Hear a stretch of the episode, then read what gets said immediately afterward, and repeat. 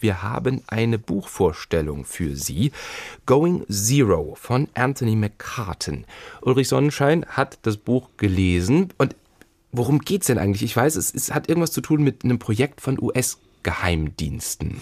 Ja, das ist sehr weit gefasst. Tatsächlich geht es um ein kleines Experiment. Da ist ein ja, Cyber-Millionär namens Cy Baxter, der unschwer als ein Herr Zuckerberg zu identifizieren ist, der sozusagen die Fäden in der virtuellen Welt in der Hand hat und der ein Überwachungssystem entwickelt hat, bei dem man in der Lage ist, Verbrechen zu erkennen, bevor sie passieren oder zumindest den Verbrecher sofort zu stellen, nachdem er das Verbrechen begangen hat. Also ein ultimatives Video, digitales Überwachungssystem. Um dieses System zu testen, hat er drei Millionen Dollar ausgeschrieben für 30 Leute, die 30, für zehn Leute, Entschuldigung, die 30 Tage lang unentdeckt bleiben sollen. Going Zero heißt das Buch. Das heißt, null digitale Spuren hinterlassen dürfen. Denn wenn sie das tun, werden sie sofort gestellt und disqualifiziert und dann sind sie damit raus aus dem Spiel. Das ist schon mal eine interessante Konstellation. Aber es passiert ihnen nichts, also es wird keine Jagd auf sie gemacht. Es wird Jagd auf sie gemacht, aber sie werden nicht verletzt, sondern mhm. sie werden nur gestellt und man fotografiert sie und sagt, für dich ist das Spiel vorbei.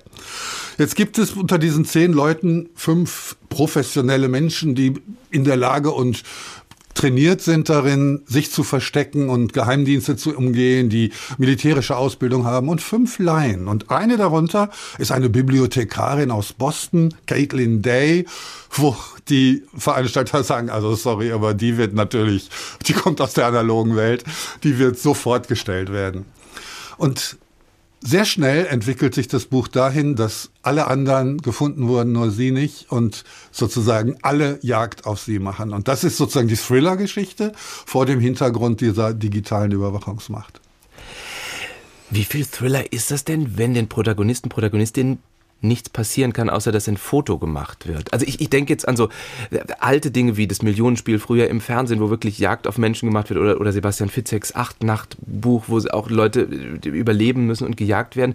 Ist das wirklich spannend oder interessant. Also ich glaube nicht, dass der Thriller da beginnt, wo Blut fließt, sondern mhm. Spannung erzeugt sich anders. Spannung erzeugt sich über Zeit, über Zeitläufe, über Momente, die ganz knapp vorbei sind oder Begegnungen, die eben gerade nicht stattfinden, über die Frage, schafft sie es noch oder schafft sie es nicht? Was macht sie als nächstes? Sie sitzt quasi schon in der Falle, wie kommt sie da wieder raus? Das sind Momente, die Spannung erzeugen und ob am Ende Blut fließt oder ob da jemand disqualifiziert wird und kein Geld verdient oder kein Preisgeld Preisgeld bekommt, das ist im Grunde für das Spannungsmoment egal. Man fiebert unglaublich mit und man kriegt einen wirklichen Kontakt zu dieser Caitlin Day.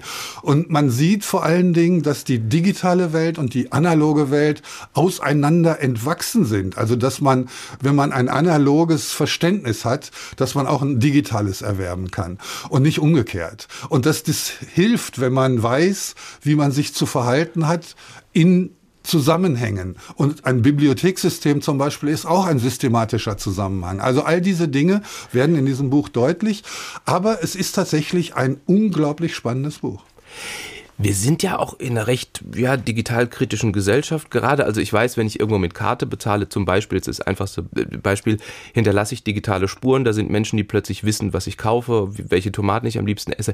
Ist das jetzt so überraschend, dass in diesem Buch ausgerechnet die Frau die besten Chancen hat, die aus dem Analogen kommt und eben auch schon per se wenig digitale Spuren hinterlässt? Ähm, Nein, es ist vielleicht nicht überraschend. Was aber überraschend ist, ist, aufgrund welcher Fähigkeiten das passiert. Und das mhm. verrate ich jetzt auf gar keinen mhm. Fall. Oh, okay. Es gibt Momente, die eben, wie Sie gerade sagen, überhaupt nicht überraschend ist, sind. Da ist der wirklich versierte digitale Crack der aber nicht alleine untertauchen will, sondern seine Freundin mitnimmt und mit seiner Freundin in Miami rumläuft und diese Freundin sieht eine Handtasche, die sie unbedingt haben will, zückt die Kreditkarte, kauft die Handtasche zehn Minuten später steht das Squad da und stellt die beiden. Also da gibt es eben Dinge, da, die kann man ganz schwer nur kontrollieren und Kontrolle ist ein wahnsinniges Thema in diesem Buch. Staatskontrolle, Cybercontrol und individuelle Kontrolle.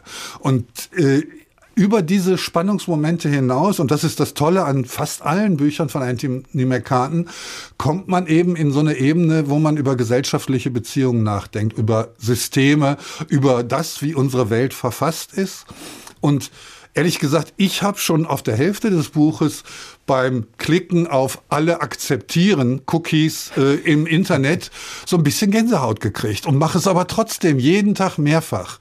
Und was dabei rauskommt, das wissen wir nicht. Wir wissen nicht, wo diese Daten am Ende landen und was damit passiert.